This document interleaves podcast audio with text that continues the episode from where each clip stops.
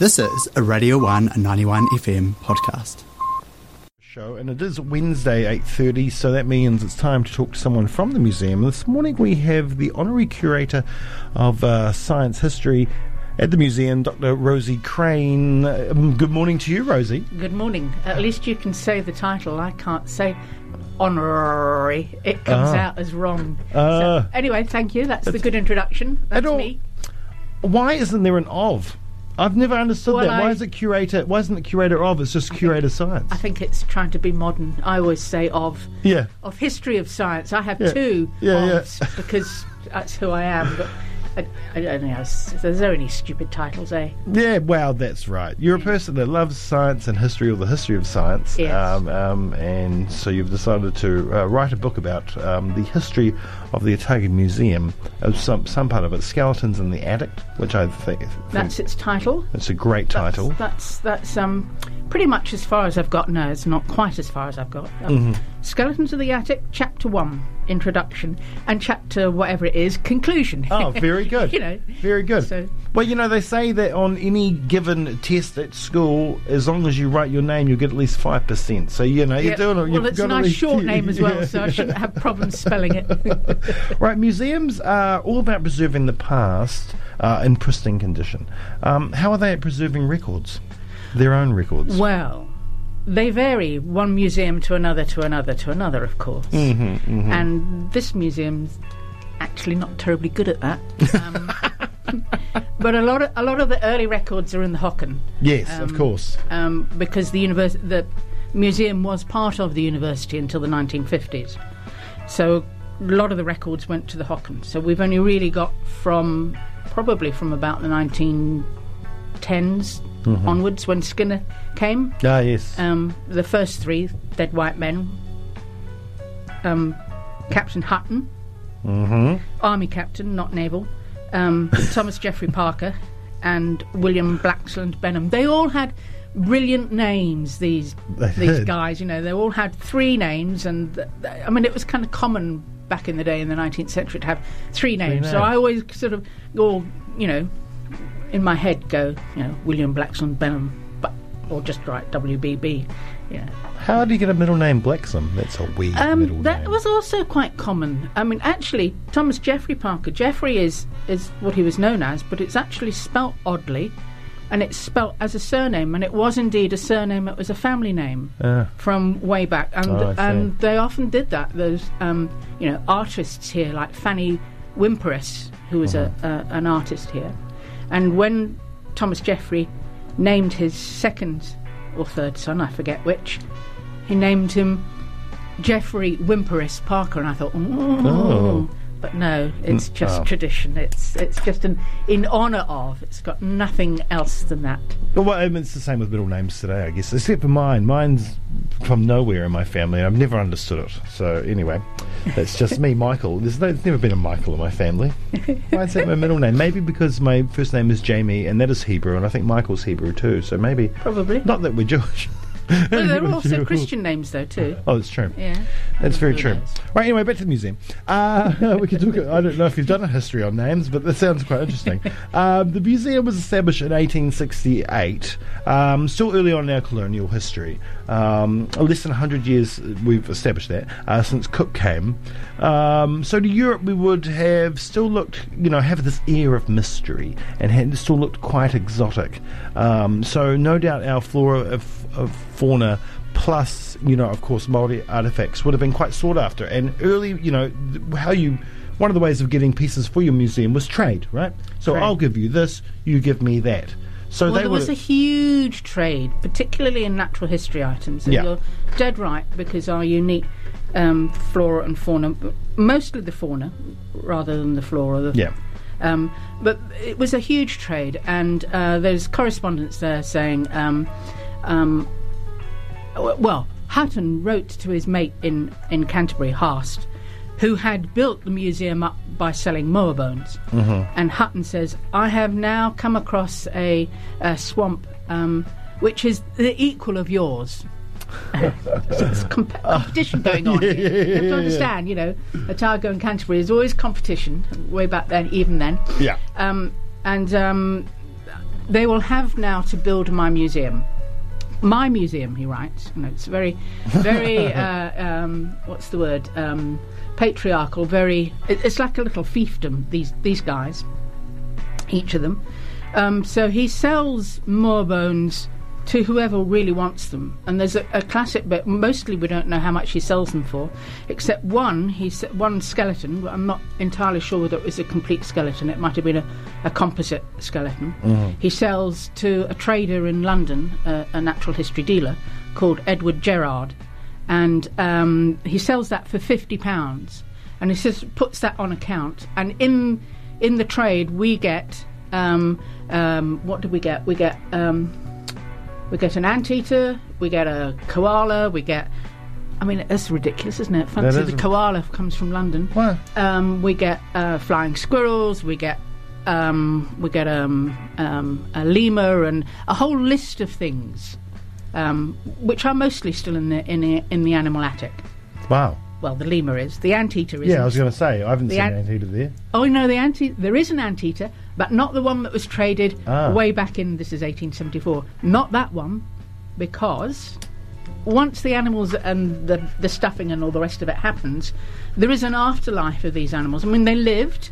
The anteater that now is in the uh, animal attic actually was in the London Zoo, and it Oh, died there in wow. in the London Zoo. So at some point because I don't believe it was bred there. It would have been captured in South America, taken to Yeah. London Zoo, lived its life, died, and um, the um, he was dissected there in a in a place that the London Zoo called the prosectorium. Oh, sounds. That's a good word. There you Yeah, go. yeah, uh, if you're like into that. words, that's a good one. Prosectorium. It's a very um, unusual word, and the director of the prosectorium was known as the prosector. and his his job was to uh, dissect the dead animal and discover what um, ailed it and why it died. Well, he didn't tell us that, but anyhow, he had this anteater which was available for ten pounds. So Parker bought the anteater for ten pounds, and it came, and it's now, uh, and the the museum taxidermist, one Edwin Jennings, who was there from 1873 until he died running for his train, age 75, in 1910. Wow. I know. So be warned, don't run for your train for when you're coming to No, work. you can't do that Well, we can't do that Yeah, anyway. no, but uh, that's we lived out at Ravensbourne. the train. um, so where was I? With the anteater. That's right. Uh, um, so the the the um, the original anteater that Hutton had acquired, Parker then sent off to Wanganui. So they now have the, Ah. our original anteater, Oh, and we got the new. Uh, the and new, we've got the new one. the new and improved model. Uh, Well, it is actually when you look at the the pictures of the of the thing. uh, Ours is much nicer than theirs. One, uh, two things I'm going to take away from that. One is we've got the. I think we've got the only complete Haast eagle in the world. So, ha ha. Ha ha ha ha ha ha ha ha. and yes. Mr. Haast. we, you know, it's an Otago. He'll be looking down, being like, God uh, the other thing is, um, okay, we're talking about the animal attic. Why? Um, where do we get the kangaroo from, and why does it still have its nuts? Ah, where did we get the kangaroo from is a very good question that I don't know the answer to. And if you want to know about the rubles, then Yeah, there's there a a good really blog. good blog. because um, of its uh, genital anatomy is different to um, for for kangaroos, and I think wallabies as well. They have their penises in behind the balls. That's right. Yes, Yes, yes. yeah, You but- see- You've seen the drawing too. I have seen the blog, but I still want to know why they just keep. Because I, well, I don't know. I guess they probably all got all their inanimate parts. Well, we I just suspect see those it's also gravity Yeah, as well. You yeah, know, I mean, that's al- also why a lot of the animals sort of look sort of freaky and scowly and snarly because the eyes. Around the eyes, the skin is, is thin, and of course it dries out over time. Yes. and the eyes look sort of uh, poppy. But and- really, they might the- have been And the teeth happy. look at the teeth sort of you know around Yeah. the jaw, the the mouth all kind of shrinks, so they look. Uh, fa- So they might have looked quite happy when they first got well, they taxidermied. wouldn't quite have looked as bad as they are. Although I suspect that, like a lot of things, you know, I mean, there's, um, you know, there's a preference for male um, animals looking fierce. You know, Oh, every taxidermy everywhere in the world of polar bears they look fierce. Every, and most bear, brown bears, you know, Kodiak bears or grizzly bears or whatever, Yeah. are often standing up going, "Rah," Right, yeah, yeah, which yeah, is a really unusual behaviour for the bears. Yeah, yeah. Well, that's right, and and that's probably uh, perpetuated the fear that we have of these animals. Because when we see them, they're looking evil and mean, so we're scared. But in all reality, they're just animals living their lives, trying to eat some honey or seals, dependent Or on fish, or fish. salmon fish. That's, I mean, that, that's right. that's a really easy life. You stand in the river and they just It looks lovely. It looks lovely. Um, all right. What about the benefactors? Are you looking into people like Willis Fell or whatever? Yeah, Willi Fels. Yeah, um, he of course was the major benefactor, and if you didn't know, he's uh, related to the Hallensteins. Just to put it into local context. Ah, yes, yes. uh, Ah, so Um, that's so th- there was a whole conglomeration of very wealthy individuals, including Willi Fels, um, uh, who whose money built the Fels wing, and it cost oh I can't remember now, twenty something thousand pounds. oh, it's a lot of money. That was a lot of money back in 1930, and in fact, it kept the museum going because other other museums in the 30s were shedding staff, um, but we were actually employing staff. One, Lily Daff, who um, came from England. She'd been a designer of greetings cards Oh, lovely. and so she came or looking for work and she got a job um, for uh, Forest and Bird as it then was um, drawing um, pictures of native animals for a, a published album. Uh, and she came down here to draw the Takahe Mm, oh, because nice. we've only you know we've, we've got the only well I don't know if we have the only Takahe now but at the time it was the only Takahe uh, stuffed. And so she came down to draw that and her talent was recognised and she got lots of little jobs and you know how you make a career Mm, Yes, yes, you yes. know then as now little bits and pieces and you get your foot in the door and she did and um, she became the chief designer of the museum but it was only really through uh, Fels's money that because no other museum were employing people but w- we did Wow. Is that because it was the Depression? Ah, yes, exactly. I mean, Yeah. there were people who were, you know, on out on uh, Skid Street. Yeah, and you couldn't, you know, no one's going to buy greeting cards during the Depression, are they? Well, she that was her job in in Yeah, yeah, London, yeah, but. I mean, I don't think I don't think she kept it up here. No. but she did a lot of um, design work, you know, um, galleries, and she spent a lot of time writing labels actually. And in the registers, uh, it, it's kind of nice when you l- turn the page. I mean, this is the one document that the museum does have. It's like the the holy grail. You you you know, uh, the the register is is the almighty document of all documents, and it's, it's a big fat tome. Fortunately, it's been digitised, but you know, you scan through it and you can recognise her writing, as indeed you recognise other people's writings. And we go, oh, who wrote that? Oh, I don't recognise that one. And off you go down that little rabbit hole trying to find who that was. what are the biggest challenges to writing a book like this? Um, the biggest challenge probably is covering the amount of um, subject material and matter. I mean, you know, my background is in natural history, um, so I'm very comfortable talking about anteaters and the like. Yes. I'm not so comfortable talking about Maori artifacts or about um, any of the other glorious things that we have. You know, Pacific Island material. We've got huge amounts Yes. of Pacific Island.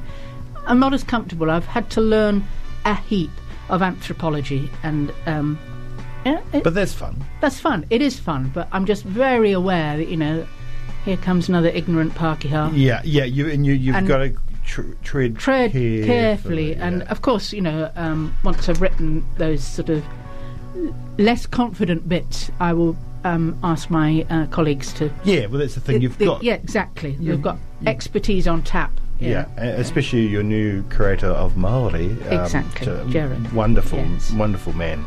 Yeah, really, really. delightful man. Yeah, very, and very knowledgeable, Mm. extremely knowledgeable, too knowledgeable. Something's going on there. um, fantastic. Uh, I mean, I've got so many more questions. We've already talked for 17 minutes. Doesn't Only? for- yeah, Sorry, I, have I rabbited on? No, no, no. The thing is, I've got a billion So more questions. not, so that's another thing we don't have very many of. You know, rabbits. Where are the rabbits? Oh, You know, they're all in Central Otago. yeah, but why don't we have, you know, would would have exotic things, but not the common things. Mm. Not the common things. isn't it? That's that's a worldwide museum problem. Yeah, I was, I Yeah. was, we don't think of our own. Yeah, I mean we have got blackbirds actually Yeah. stuffed up there. Yeah. forget about that. Uh, And we have got a cat, Cynthia the feral cat. That's right. yes, the classic She's cat. a favourite favourite of mine. I pull her out at every available opportunity because it's such a lovely story. You know, she lived a very miserable Mm. life out on the peninsula in the 1990s and was the subject of a, a tracking survey done by the zoologist people. So she's got stuffed with her collar and looking very bedraggled because it was a bedraggled life. but she got trapped because she began raiding the um, penguin colony, Yeah, and they yeah. really couldn't do, take that. No, well, you couldn't. And she probably ate many jeweled geckos and Absolutely, all the things. other goodies. Yeah, Yes. yeah, that's Goodness right. knows how many fantails and little robins and yeah. And, and, and you know, with that, just quickly, that's an interesting thing today. You couldn't trade like we did back then. Today, there's no way you could do that, right? No. And you're talking about the jewel geckos. I think it was just a couple of years ago. The German man was trying to take a couple on an aeroplane, if you remember, if you recall. Um, and so, I mean, even the trade, but even the trade in stuffed animals, um, it's hard to get it offshore, right? It is. It is. Well, the, the, that legal restrictions came in. I'm thinking. I don't know exactly, but I think they came in about 1910, quite early. Yeah. Yeah, and and it made a difference Yeah. To them to um, you know the, the avarice of that lot across the road there. But it's important. Yeah, it it's is. very important. Very important. We need Yeah. to um, save our own culture for, for us. Exactly. Yeah. Exactly. Brilliant. Well, um, we should probably do this again because um, we've probably gone through half the questions I want to ask, but, um, but we've run out of time. Oh, what a shame. What a shame. I've got to write the news. Um, but thank you so much for coming over. It's been an absolute pleasure. Uh, and good luck with writing the book. We were going to talk about the hashtag museum, uh, museums unlocked, but we've run out of time. Um, yeah, good luck with writing the book. Thank you. Good luck with learning that you all the learning you're going to have to do. never But I'm- stops. I'm sure. Yeah, exactly. Never Uh, stops. I'm sure you're like me. And you just love re- learning constantly. So uh, I'm sure this will be a labour of um, love. Well, it already is a labour of love. Yeah, That's the honour Yeah, honorary that I yeah, can't yeah. say. yeah, and, and, and probably just the labour at Mm, times. labour, so thank you so much, Doctor Rosie Crane, for coming over this morning. It- Thanks for listening to Radio 191 FM podcast. All of our content lives online at r1.co.nz.